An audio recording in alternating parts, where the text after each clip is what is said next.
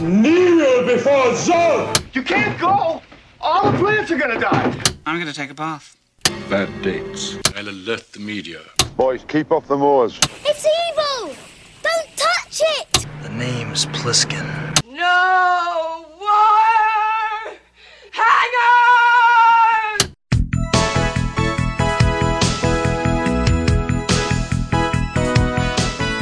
Welcome to a very special Vintage Video Patreon pick, where our patrons at the $100 tier are invited to request any pre 80s title they'd like for a custom review from the Vintage Video team, overanalyzing what you've seen and spoiling what you haven't. I'm Patrick O'Reilly, I'm Jesse Bayless. And I'm Richard Wells. and today Carlos Moda has asked us to review The Blob, released September 10th, 1958.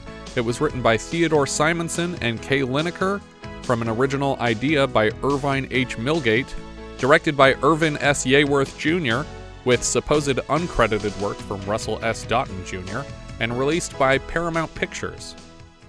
Star jelly or astral jelly is the name given to a suspected gelatinous fungus that grows on rotting wood, but was thought for centuries to be a deposit left behind by meteor showers. Oh, don't use the word deposit like that. Deposited. Space jizz. In 1950, Philadelphia police encountered a particularly large sample, six feet wide and domed in shape. When they tried to collect it, the material dissolved away to nothing. Reports of this incident would go on to inspire producer Jack Harris to commission a script originally titled The Molten Meteor.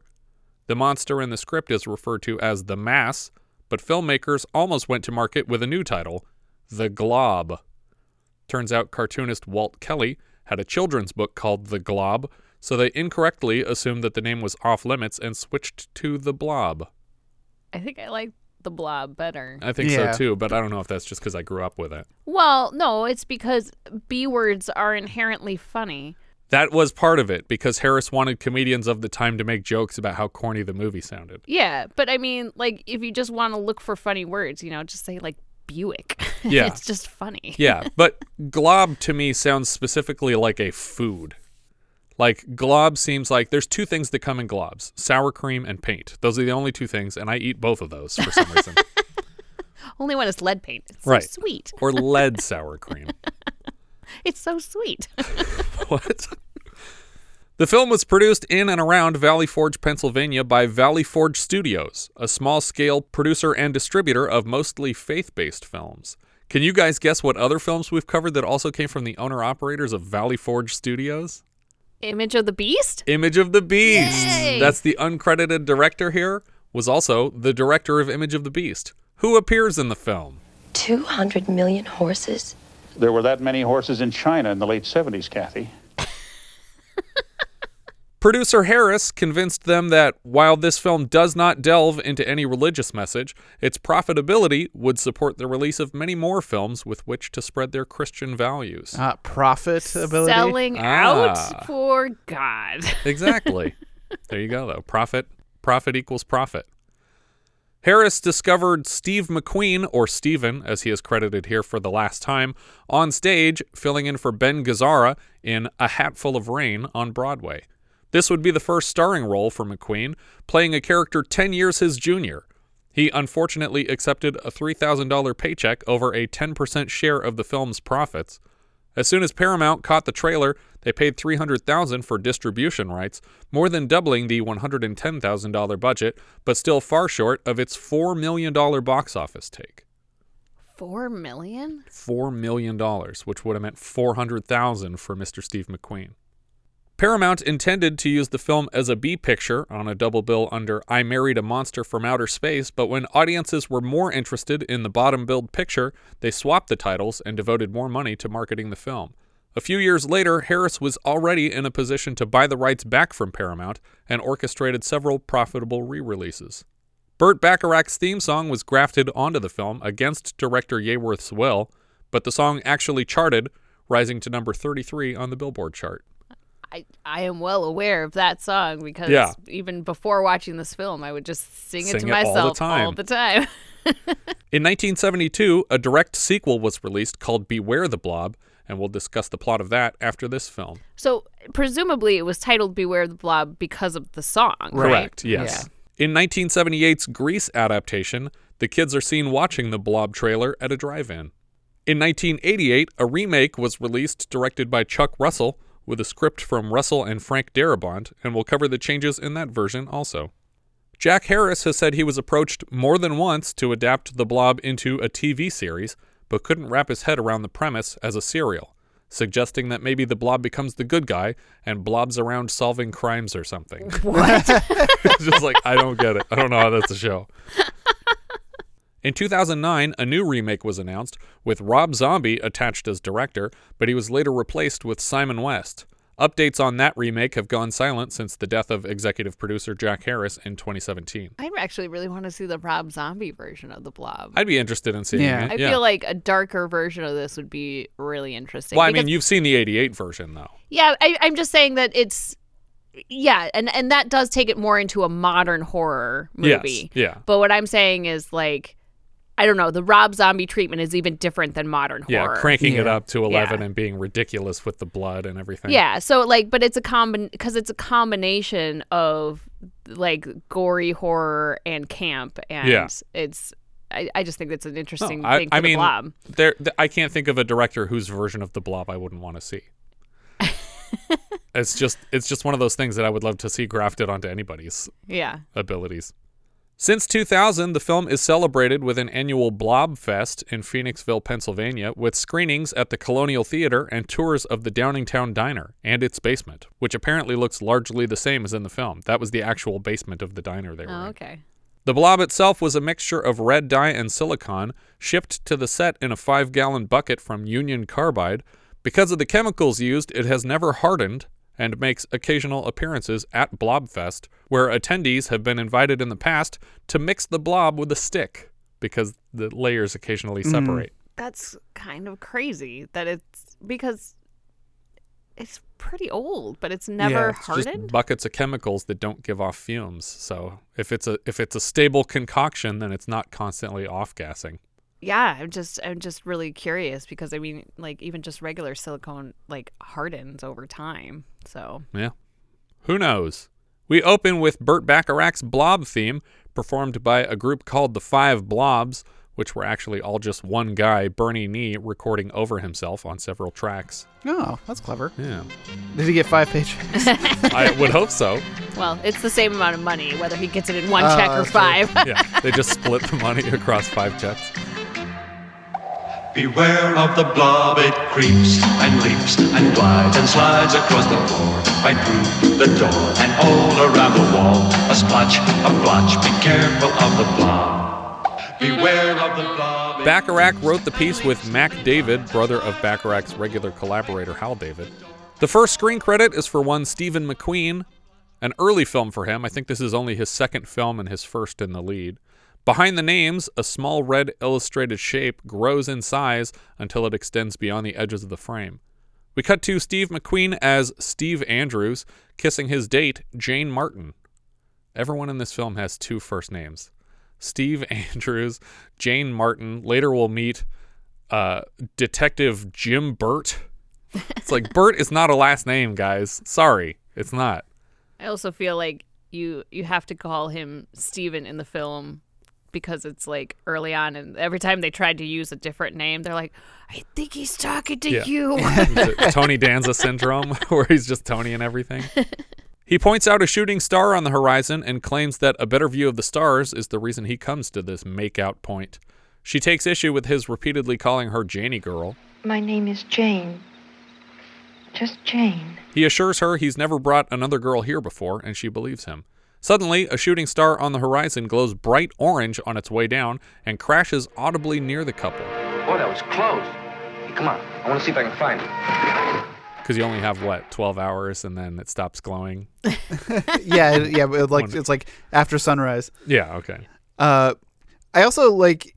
It, sure. First, she's like kind of like offended. Like, he's like, oh, he's taking me to the make out point because he just wants to make out. Because this is their first date. Yeah. But then when she says, "Let's go look for that meteor," she's like, "Oh, like I thought we were Yeah. gonna do more making out." Yeah. you got me all hot and bothered up here. We cut to a small shack on the edge of town, and an old man steps out the door, drawn to the sound of the explosion. He brings a lantern with him to the woods and finds a smoldering crater with a small rock at the bottom. He does what any self respecting person would do and pokes the rock with a stick, and the outer shell breaks away in clumps to reveal a gooey nougat center. He jabs the shiny space glob with the same stick and marvels at the goo's viscosity. But when he turns the stick in his hand to escape the slime's dripping tendrils, it slides up the stick to encase the man's entire hand. Right away, the man is in pain and tries to shake off the slime and even scrape it off with the stick, but it's no use. He runs screaming to the nearest road and happens to cross paths with Steve and Jane, still searching for the meteorite. The man begs Steve for a ride to the nearest doctor. Boy, I hope the doc is in. Miss Porter, Dr. Hallen. I'm leaving now. this is where I realize okay, there's some comedy elements to this too. As he rushes to the doctor's office, he honks at a car full of teens who take personal offense at his impatience. Steve manages to get to Dr. Hallen's office before he's completely left. Oh, I also, by honking at these guys, he also inadvertently challenges them to a race, which Right, apparently he wins. Yeah, he didn't even know that he was racing them. He just wanted to get around them. They bring the man in and unveil the blobbed hand, and the transparent goo is now reddened, presumably from dissolving the hand with its acid flesh. Steve claims the blob is bigger than it was when they found him. The doctor sends Steve back to the crossing where he found the man to search for anyone with a further explanation of what this might be. Outside, Steve finds the teens he offended on the way here. They won't let him pull away until he competes against them in a street race. We can beat this kitty car of yours going backwards. Steve accepts the challenge and holds him to the backwards part. A cop sees them skid away when the light changes and is quick to pull Steve over. This is Officer Dave, and they seem to know each other well enough that the cop threatens to tell Steve and Jane's fathers about what he's seen here tonight. When Steve promises no more horseplay, Dave lets them off with a warning. This encounter with Dave seems to have united the kids, and they ask how it went. Steve recalls the task the doc sent him on, but the others have tickets to a midnight screening of Dementia, aka Daughter of Horror.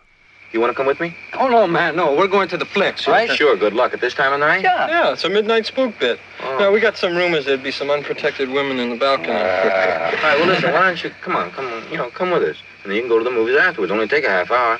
Eventually, they agree to join him when they learn it will be a quick trip. The doctor checks the patient's arm again, and the whole thing is a gelatinous, throbbing shape now. The teens find the crater and the still toasty meteorite casing. They hear a howl in the dark, and Jane thinks they must be close to people. I'll bet there is a house close by. Doesn't sound like a house, it sounds like a dog. Come on, Steve, let's go look. Yeah, sure. They all juggle the meteorite fragments as if they're still too hot to touch. They wander to the nearest house and find the man's dog barking wildly. Jane insists they release the dog so they can take care of it in the man's absence. But isn't this shack doing that for you? Yeah. isn't it taking pretty good care of the dog right now? Well, I think they don't know how long the guy is going to be incapacitated, and they're trying to think ahead. I think you think ahead by coming back tomorrow to check on this dog if you care that much. The rest of the team get bored by the search and invite Steve and Jane to join them for the midnight movie. Back at the doctor's office, Nurse Kate arrives to assist the doctor in an after hours shift. He asks her to take the patient's vitals, but to avoid making contact with the substance on his arm, which seems acidic. When she gets to the bed, though, the man is gone and a small blob wriggles on the ground. The doctor is quick to determine that it has swallowed the patient whole. The doctor coaches Kate to a bottle of trichloroacetic acid. This particular acid might actually be kept in a doctor's office because it's used in the treatment of genital warts. Maybe that's the same acid from the howling that they have up No. on the filing Yeah. He tells her to hurl it at the blob, but you just said the blob is acidic, so I feel like acid's not going to do anything. need a base. And it doesn't do anything. Yeah, maybe base would have worked. They never tried it. All the acid does is discolor the blob for a second and piss it off. The doctor leaves for a gun and urges the nurse not to move, which is unfortunately terrible advice. Also, a gun? Yeah, the gun doesn't make much sense, but it does kind of look like it's a big muscle. Like it could Yeah. just be like a tongue or something moving mean, around. I, I would have I would have gone for like a like a f- can of gasoline or something to burn it. Like I Maybe. mean, more more than just shooting it. but I definitely wouldn't say the only advantage we have is that we're much faster than it. Hold perfectly still. she is tackled to the floor and takes out the lights on her way down. When the doctor gets to the doorway with his gun, the blob oozes toward him, and whenever the doctor hits it with a shotgun blast, it lights up for a second but continues forward. I really like that effect though of it like glowing brighter red every time it gets hit. Steve returns to Dr. Hallen's office, presumably to report the crater and the meteorite they found, but the door is locked and the lights are off. Steve walks around the building to check for the doctor's car and notices through a window that the still growing blob is eating the doctor alive.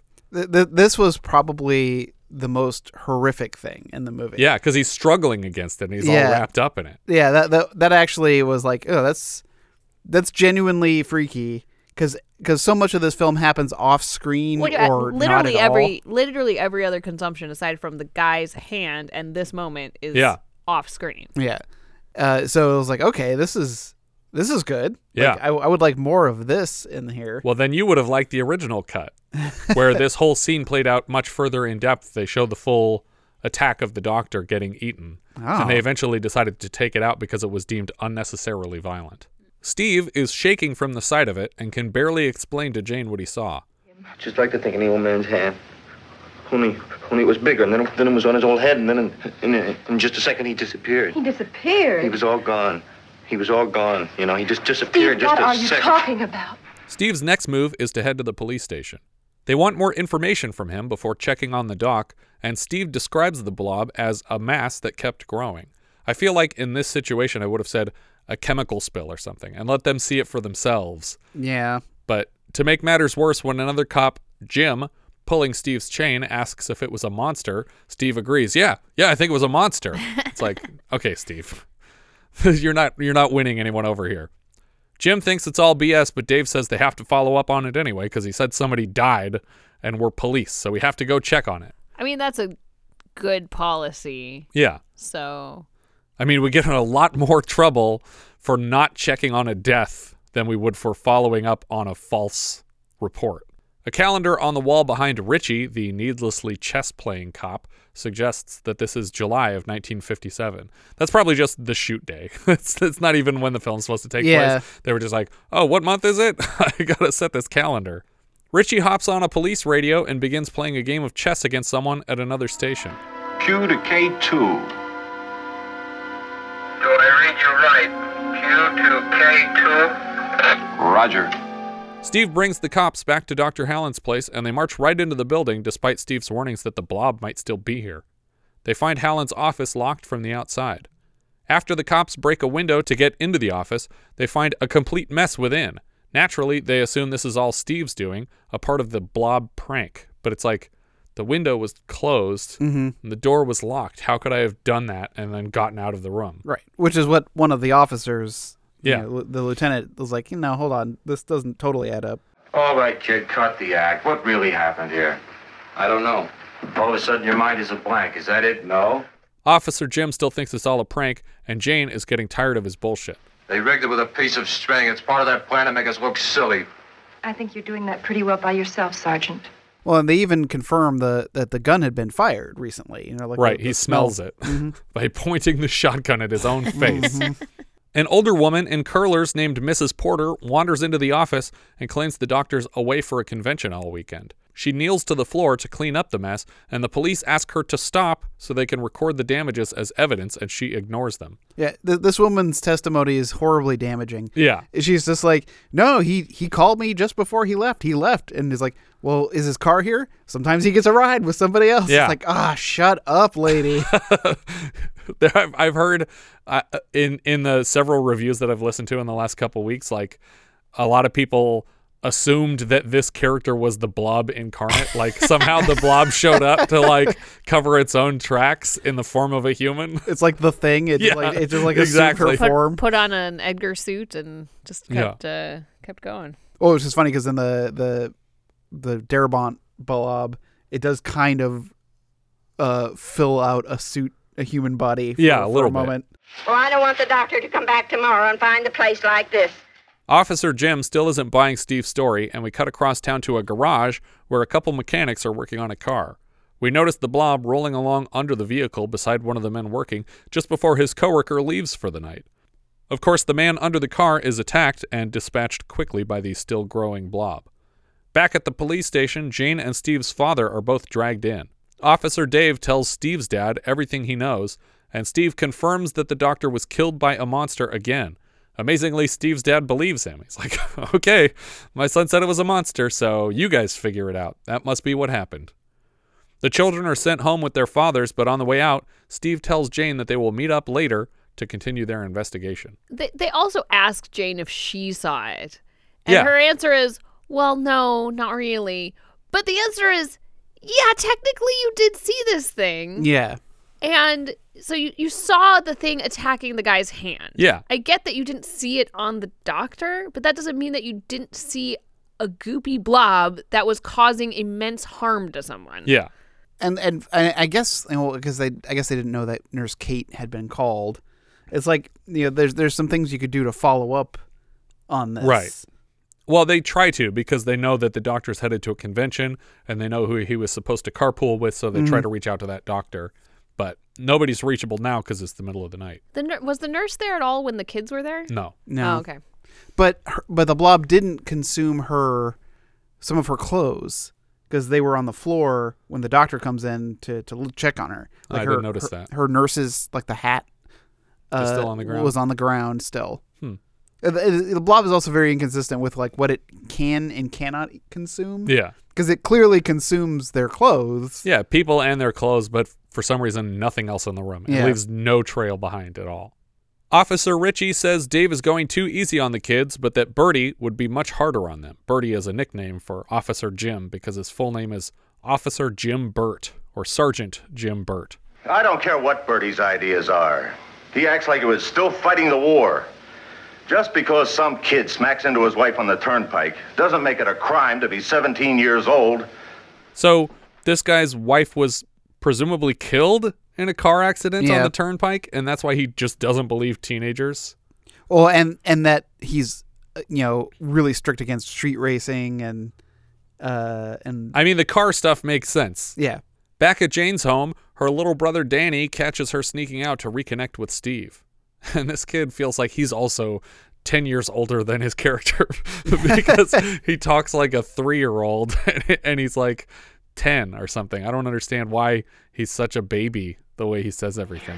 Look, if you go to bed, I might I might bring you a little dog all your very own. A dog, honest? Honest, I cross my heart. Oh boy! Now, shh, go on up there. What's his name? Oh, any name you want, Danny. Can I name him William? Oh, that's a fine name, Danny. Now, you better run on up to bed. Oh, I don't like William. It's such a Jack thing to do. if we told our son he could name a dog anything, he'd pick a name and then five seconds later he'd complain about it like it wasn't his choice. Back at Steve's house, he's pretending to sleep when his dad checks on him. Having passed the test, Steve gets dressed and sneaks out the window. Jane surprises him at the bottom of his front steps and they leave together again. Steve recounts the entire plot of the film to Jane, the person who already experienced it with him. Jane admits again that she trusts him implicitly, and now they need to find proof so they can convince everyone else. They silently roll the car out of the garage and down the driveway, where Steve makes Jane confirm she wants to join him on this dangerous mission. We cut to the Colonial Theater, and the marquee says Midnight Spook Show, Daughter of Horror. Also, Bela Lugosi. Bela Lugosi is not in Daughter of Horror, so those last words must be shorthand for the second feature. Inside the theater, we hear a narrator voice in the film. The film was originally released as Dementia, and then it was acquired by this film's producer, Jack Harris, and voiceover narration was added for a re release under the title Daughter of Horror. The voice we hear is none other than Johnny Carson's sidekick and recent werewolf father, Ed McMahon. Yes. I am here. The demon who possesses your soul. Wait a bit. I am coming for you. I have so much to show you. Steve rushes up to the teens from earlier to ask for help, and everybody leaves the theater together. As they walk out, we see a poster for the likely second half of the Colonials double feature, The Vampire and the Robot, starring Bela Lugosi. This is the U.S. title of a British horror comedy called Mother Riley Meets the Vampire, which stars Arthur Lucan opposite Bela Lugosi, but for whatever reason, the art on this poster is the famous illustration from the Forbidden Planet poster. Yeah. That's what they put above the title. So I don't know if that's just how the international poster worked for this movie because they were lazy and they had that art. or if it was fabricated for the film, but I don't think it was. He tells the other teens there was a blob in the meteorite and he saw it kill Dr. Hallen. Their plan is to find the blob and prove to everyone that it exists. Back at the police station, we see the cops calling it a night and heading home to wait for morning, even though a blob is roaming the town and killing people. Well, and one of the officers even says, "I went down to the bar and it was all empty. It Yeah. opened up. Where and is everyone? That's so weird. The teens literally go door to door through town to warn people of the blobby menace. When they knock on a door of a crowded house party, they are only made fun of by some college kids. Even though it was hardly mentioned when the dog got away, we see Steve and Jane find it again outside Steve's father's grocery store. Really, this is just a chance to inform us that Steve's dad runs the grocery store. Where is he? Over there, in the doorway of your dad's store. When he kneels to collect the dog, he notices the doors never got locked, and the man who works nights, Mr. Wintermeyer, isn't in here cleaning up. Jane notices the blob in the store and collapses across a pyramid of canned soup. Steve scoops her up and makes a run for the back room without the dog again.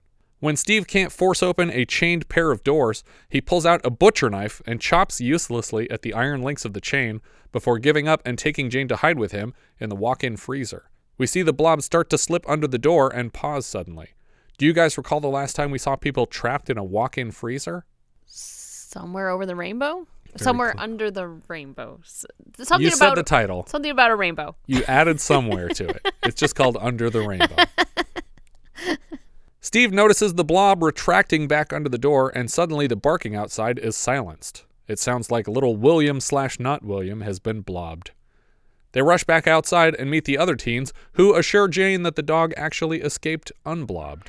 It's in there. He got the little, the little dog. Oh, you mean the old man's dog? Well, we just seen him running down the street, oh, scared stiff. Oh. That's the last mention of the dog. Yeah. I was so frustrated by that. I'm like, either the dog has to get eaten, Or the kid gets the or dog. kid gets. Yeah, you can't just not bring the dog back. Yeah. I want the old man's ghost to be like, So what happened to my dog? And she'd be like, We let it out of your house. it ran off. Almost got eaten Don't a couple worry. of times. We it might be good. Don't worry. It's probably flat in a street somewhere, but it didn't get blobbed. I saw to that. Steve puts Arthur in charge of calling the police because he's supposed to be at home in bed. Arthur is one of the other teens. They ask for Dave, but Jim answers the phone and he doesn't take the call seriously again. Alarms start to blare outside, and we cut to the bedroom of an old man waking up and recognizing the sound as an air raid siren. He throws on his civil defense uniform, which he apparently keeps handy, and suddenly the air raid siren is drowned out by the sound of a passing fire truck, so he switches to his volunteer firefighter's outfit. and then he can't figure out what's going on. He's like, I got too many helmets to choose from. Jane's parents wake to the alarm bells and find both their children gone. Jane hasn't returned, and Danny is now asleep on the couch downstairs, keeping watch. Steve addresses a large crowd outside his father's store. Turns out he and the teens activated all these alarms to draw attention and warn the town. The police arrive on the scene, and in keeping with the characters we've established, Jim thinks it's all a prank, Dave believes the warning, and luckily outranks Jim. Back at the Colonial Theater, we see a vent in the projection booth just as the blob comes oozing through the grate. The projectionist is quickly overtaken by the blob, and the audience outside is enjoying the film's climax when the picture suddenly cuts out. Looking back to the projector, we see the blob extruding through the windows into the theater space. I think this is my favorite shot of the It's awesome. because it's. I mean, it's. Uh, I'm just a sucker for miniatures, which Yeah. is obviously a miniature, but I just like the goo squishing through the the grates here. It's very cool. Back at the grocery store, the lights suddenly come on, and we see Officer Jim walk out the front door, having entered through the back to verify that there is no blob inside. There's nobody in here but us monsters. Right on cue, a huge crowd comes rushing out of the Colonial screaming, and they realize the blob has moved to the theater. There is an insane number of people Yeah. pouring out Yeah. of this theater, like way more than Like ever 300 could have fit in this Yeah. theater. well, and and for such like like this small town and a midnight showing. Yeah. You like There's a bunch of five year old kids coming Yeah. out, too. This screaming exit is a celebrated tradition of the annual Blobfest. They'll show a screening in the theater and everyone comes out screaming. and this year, listener Carlos Mota plans to be in attendance. So he'll have to send some pictures from the Colonial for us. oh, let us know if you get to stir the blob. Yeah. Many in the crowd rush across the street to the Downingtown diner, and suddenly little Danny rushes out from beside the diner in his pajamas with a little toy gun and unloads a full clip of thoughts and prayers into the beast, but they do nothing. I, I love how determined he is. It's like, blam, come on, come on. Yeah. And then when it doesn't work, he throws, the, gun. Such a cheap Wiggum move. Just huck the gun. After he throws it, Jane and Steve chase Danny into the diner, which is quickly encased in the blob. Steve, Jane, Danny, and the diner's owners retreat to the basement to evade it. Outside, Jim is ordered to shoot down a power line to electrocute the blob, but this too has no effect. Well, no good effect. Yeah. The diner, now wrapped in a blob, is also on fire. Here's the fire chief's reaction. The diner's on fire. Well, can we put it out? Any suggestions how? Is is this your first fire? Just put it out. The blob starts to make its way into the basement, and the hostages surrender to a slow and painful death from smoke inhalation. Even outside, everyone just stands around watching and silently sobbing instead of calling the National Guard or spraying a hose at the fire. Or getting the hell out of there. That could work too. when the diner owner tries to keep the blob at bay with a CO2 extinguisher, Steve notices the recoiling of the blob from the cold and puts two and two together. CO2. Hey, that's it. It's cold. That's why it didn't come in the icebox after. It can't stand cold. It doesn't like these cans. Quick, spray more CO2 in this confined space. Yeah. It's going to help all the plants in here. Steve scares it back up the stairs and then makes calls to the police department outside to report their discovery. But how is he making this call? He's like shouting up the stairs and they're Yeah. hearing it Well, through a phone They, He they was- have a phone. Yeah. He ca- he called them before and left it off the hook. he went downstairs and he left it off the hook and so he is shouting to the phone that was still connected to the police car. I can't imagine a phone that works so well that you can be shouting at the bottom of the stairs. 50s, everything was built better. Okay, that makes sense actually. The police send teams to the firehouse and the local school to collect CO2 extinguishers. The principal leads a bunch of teens to the school, and they're all excited because the principal's willing to bust open the window Yeah. with a rock to go in. I think that's Jane's father. Yeah, principal. I, I, really like this whole thing when when when he when the principal says it's like I know where we can find a bunch of those. It's like I just need some someone to help me, and the teens are all like, "We'll help We're you, in. principal." Yeah, it's all these like former rivals teaming up to Yeah. like, get like, things this done. is good stuff. We see Dave on the phone with some higher governmental agency looking for solutions. He advises against bombing it and instead suggests airlifting it to where it can stay frozen in some Arctic tundra. Jane and Steve emerge from the diner basement to escape the now frozen blob. Dave lets him know that a Globemaster is being dispatched to take the blob to the Arctic. It's not dead, is it? No, it's not. Just frozen. I don't think it can be killed. But at least we've got it stopped. Yeah, as long as the Arctic stays cold, huh? We see the blob dropped with parachutes to a snowy landscape, and the words "the end" morph into a question mark. I like that they thought to put parachutes on it. It's like, Yeah. just fucking drop this piece of shit. Who But, like, cares? The assumption that it can't be killed seems a little uh abrupt Yeah. to make because you have tried Yeah. literally one thing. You We've you tried, tried to ele- nothing, and we're all out of ideas. you tried to electrocute it. Yeah. Yeah. And I guess technically it's on fire, so that's a second thing that doesn't Yeah. kill it. But I feel like there's more options here. they, they try they unknowingly tried acid. Like they didn't witness the acid attempt. yeah, I would. There's a few things you could do. I would try a base because it seems to be acidic itself. If a base doesn't work, I would freeze it like they have, put it in a rocket, and shoot it into the sun because NASA's probably dying to shoot a rocket into the sun. yeah. Or I guess at this point, would it still be? Would it be NASA at this point, or would it still be the Air Force? Oh, yeah, I don't know. This is 58. When did NASA start officially? I'm going to say 62 and then you cut that out when that's not right. I have no idea when NASA started. Well, I, I think this is post uh, Oh. Sputnik, so NASA uh, formally opened for business October first, nineteen fifty-eight. so the movie was shot before NASA. Yep, uh, one, one year. It it it, it Yeah. was released the same year as NASA. Interesting. NASA was released. Beware the Blob came out in 1972. It's directed by Larry Hagman from Dallas and was comically advertised as the movie that JR shot. Okay. It turns out Hagman's actually a terrible director. Oh, And almost every shot is an unbearable close up of the speaking character's face. It's just like, this is not. You weren't paying attention on set this whole time.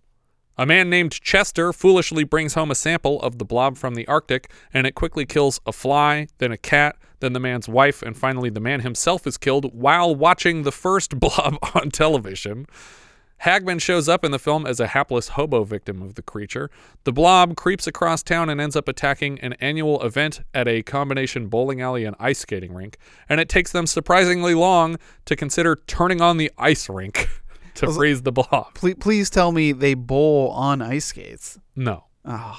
It's, But it's, it's not one room, it's two Oh, okay. buildings that are attached. It's a direct sequel, right? Correct, yeah. So they should know the things that happened in the previous film. Except that for some reason, the movie The Blob exists in the sequel, which is a direct sequel to The Blob.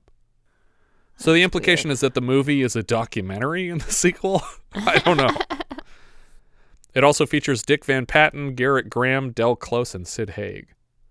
And then you have the 1988 remake, Yes. which I said before was directed by Chuck Russell and written by Russell and Frank Darabont, who is just a wonderful screenwriter. Um, so it's actually really well done, um, and it keeps some of the major structure of this version of the film. Obviously, you still have a theater being attacked. Mhm. You still have um, like the cool guy and the girl that are on the run the whole time, but they kind of Yeah. split the Steve McQueen character into two parts.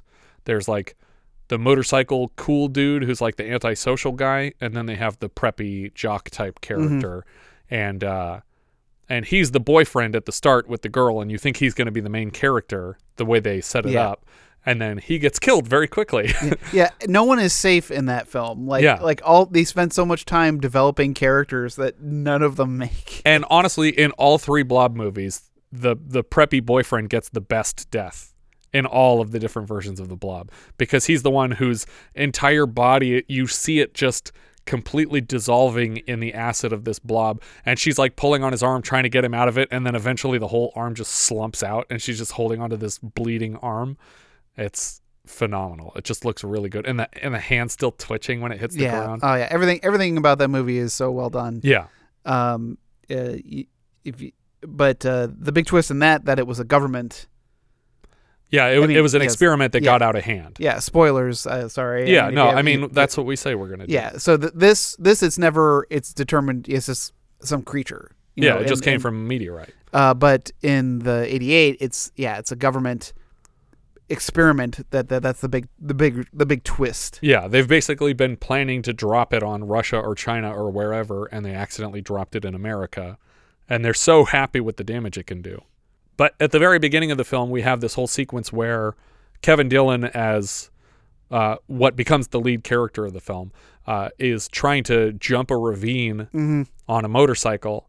And I definitely get the impression that the point of this scene is to say, we know that Steve McQueen was in the original, and we're not trying to outdo the original. So right away, we're going to tell you this is not Steve McQueen. We're not trying to say this guy's a replacement for Steve McQueen because he tries to make this jump and he crashes his bike right away.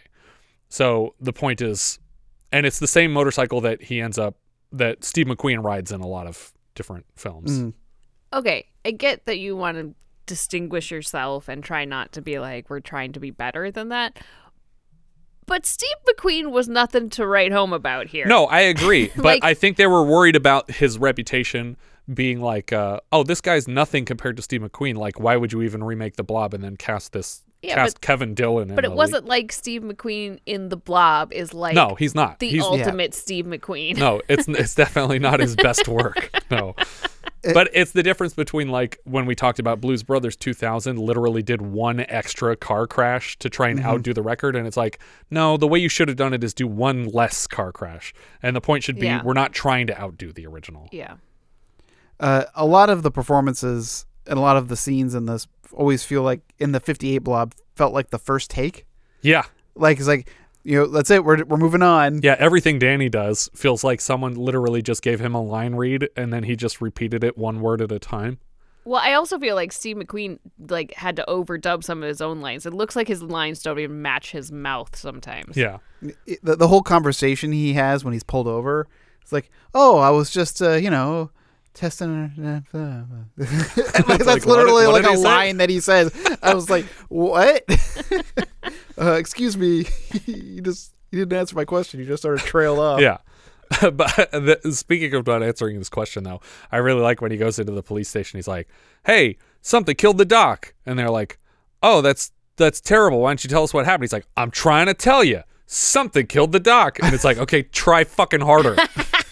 you, you're not saying anything."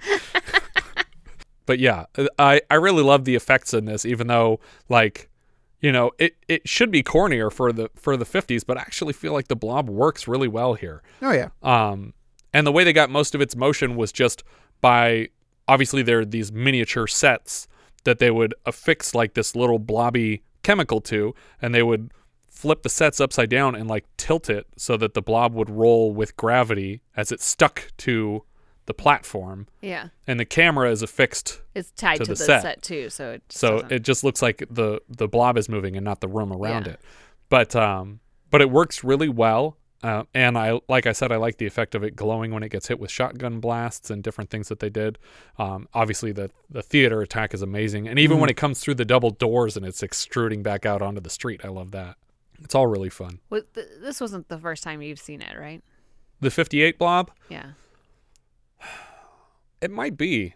Yeah, uh, you know what I think it is the first time I've seen the 58 one. I've I definitely seen the the 88 one a bunch cuz I I saw it when it first came out and I think we used to watch it all the time, but I, I don't know if I'd seen the original. Yeah, this was this was my first time Oh, really? seeing it. Um, Oh. I mean, I knew like from Osmosis, like the movie theater scene, like Sure. that, that's like clips that they show all the time. and, Yeah.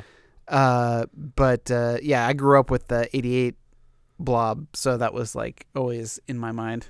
Yeah, I, I I remember seeing the the 88 one as a kid, but this is the one that I was more familiar with. Yeah. Well, what's interesting too is that, and this is a, I think, a first time cinematographer, and it's really beautifully shot. Like everything is really beautifully shot. And I don't know if that's just a situation where because it was such a moneymaker and such an instant classic that the the print has been taken c- care of. But we watched a very nice Blu-ray scan of it, and every shot is just really well balanced with the lighting. Um, it it never feels cheap. Um, even the effects shots, which are sometimes darker than other shots in, in these kinds of movies, Mhm. I feel like it's it's all really well lit and, and consistent throughout. And and it has such a classic sci-fi feel to it. Like there the just the framing of everything when you see the blob moving through a room, it just it just feels like classic moments from 50s sci-fi. Yeah. Yeah, and and it even felt like it was on its way into the 60s like Yeah. like the especially like when the, when they're trying to convince the teenagers outside of the theater like you guys you know like something killed the doc and they're just like oh something killed the doc they're all like doing like these little Yeah, like, making jokes about it, yeah. yeah. i was like oh this feels this feels a little bit like later like this is like that generation that'll go into the 60s Yeah. for sure uh but uh, I, and I think I like that they just in the credits. I think they're just like as the teenagers, It's Right, Like, yeah. This the credits for the characters. like they're a band called the Mhm. Teenagers.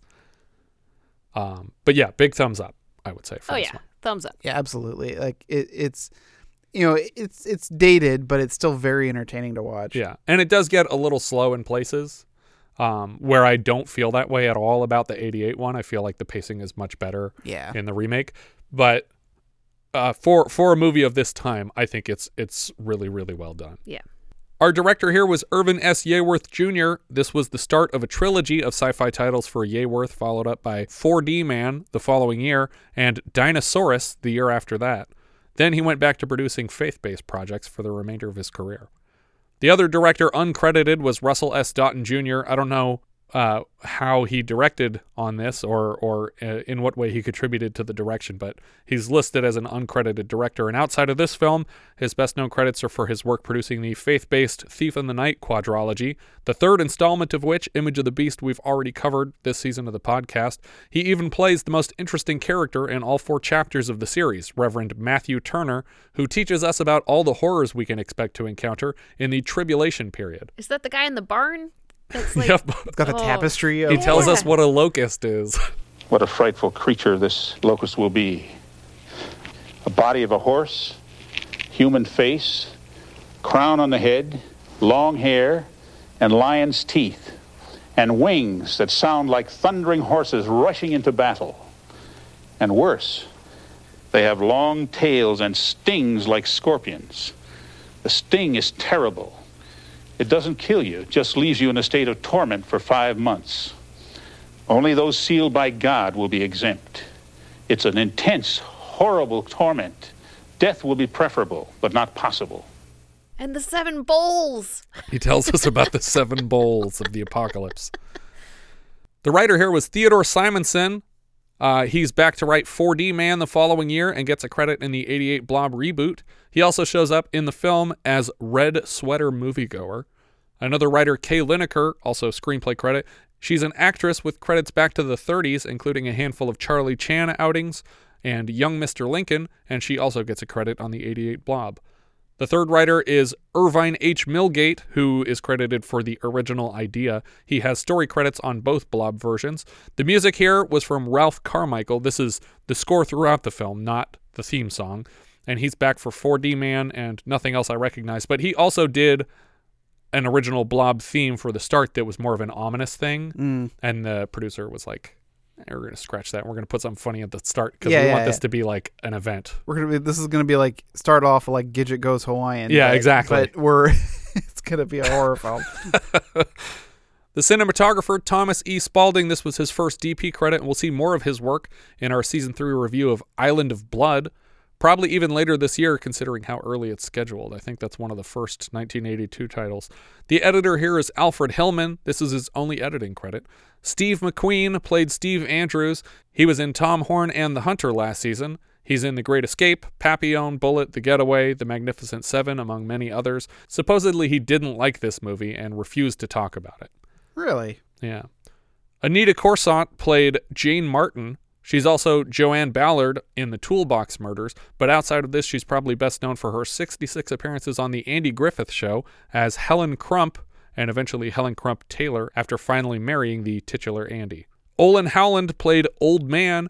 He also shows up as a carpetbagger businessman in Gone with the Wind and as Jensen in Them, but he has like 200 acting credits. He's an old timer, like character actor, Mhm. and he also gets referred to as old timer a bunch in this. George Karras played Officer Richie. That's the guy playing chess. He's Sergeant Toteman in 4D Man. Albert Smith played Henry Martin. He's Captain Rogers in 4D Man. Vincent Barbi played George. He shows up in a couple John Cassavetes titles like A Woman Under the Influence and The Killing of a Chinese Bookie. Jasper Deeter played Civil Defense Volunteer. He's Mr. Wells in 4D Man. That's you. He plays you. Robert Fields plays Tony Gressett or Gressett. He's Raymond Chandler in The Stepford Wives and Joel in They Shoot Horses, Don't They? Been a while since I've seen The Stepford Wives. is that the author Raymond Chandler that he's playing, or is there just a character who happens to be named Raymond Chandler? That's weird. He also plays a director in Star 80, the film about the death of Galaxina actress Dorothy Stratten. James Bonnet played Mooch Miller, one of the teens. He has a few one off TV screenwriting credits. Jack H. Harris played Man Writing Out of Theater. He also has uncredited parts in the other two Yeaworth sci fis, 4D Man and Dinosaurus, and later as unnamed characters in Beware the Blob and John Landis's debut film, Schlock, all of which he also produced. This film's production company, Tonylyn, is also a combination of the names of Jack Harris's children, Anthony and Linda. I think that's everything for the blob. Thanks again to Carlos Moda for their generous contribution to the show. If there's any title you'd like us to review, our top Patreon tier includes a custom review of any pre 1980 title. If you have any thoughts you'd like to share, we are Vintage Video Pod on Twitter, Facebook, Instagram, YouTube, and Letterboxd. Or as I've said before, you can find each of our full movie rankings for the year. We can also be found at vintagevideopodcast.com. Thank you so much for listening, and I hope you'll join us next time when we'll be discussing whatever you choose. We leave you now with the trailer for The Blob. Dave! Doc Hallen's been killed. Doc Hallen, what happened? It's over at his place. You gotta come now. Now, wait a minute, Steve. Tell us what happened. Well, I'm trying to tell you. Now, this thing had killed the doc. Well, what was it? Stop with it, kid. Well, it's kind of like a... It's kind of like a mass that keeps getting bigger and bigger.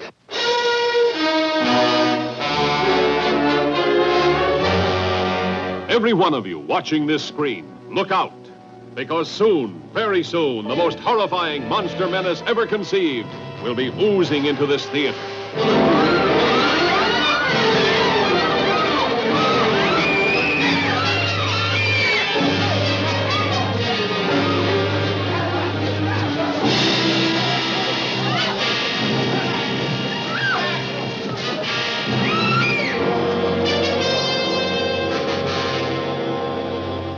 Teenagers see it first, like a falling star from outer space. Boy, that was close. Hey, come on. I want to see if I can find it. An old man finds it, touches it, and this is the shocking result. From then on, there's no stopping the blob as it spreads from town to town.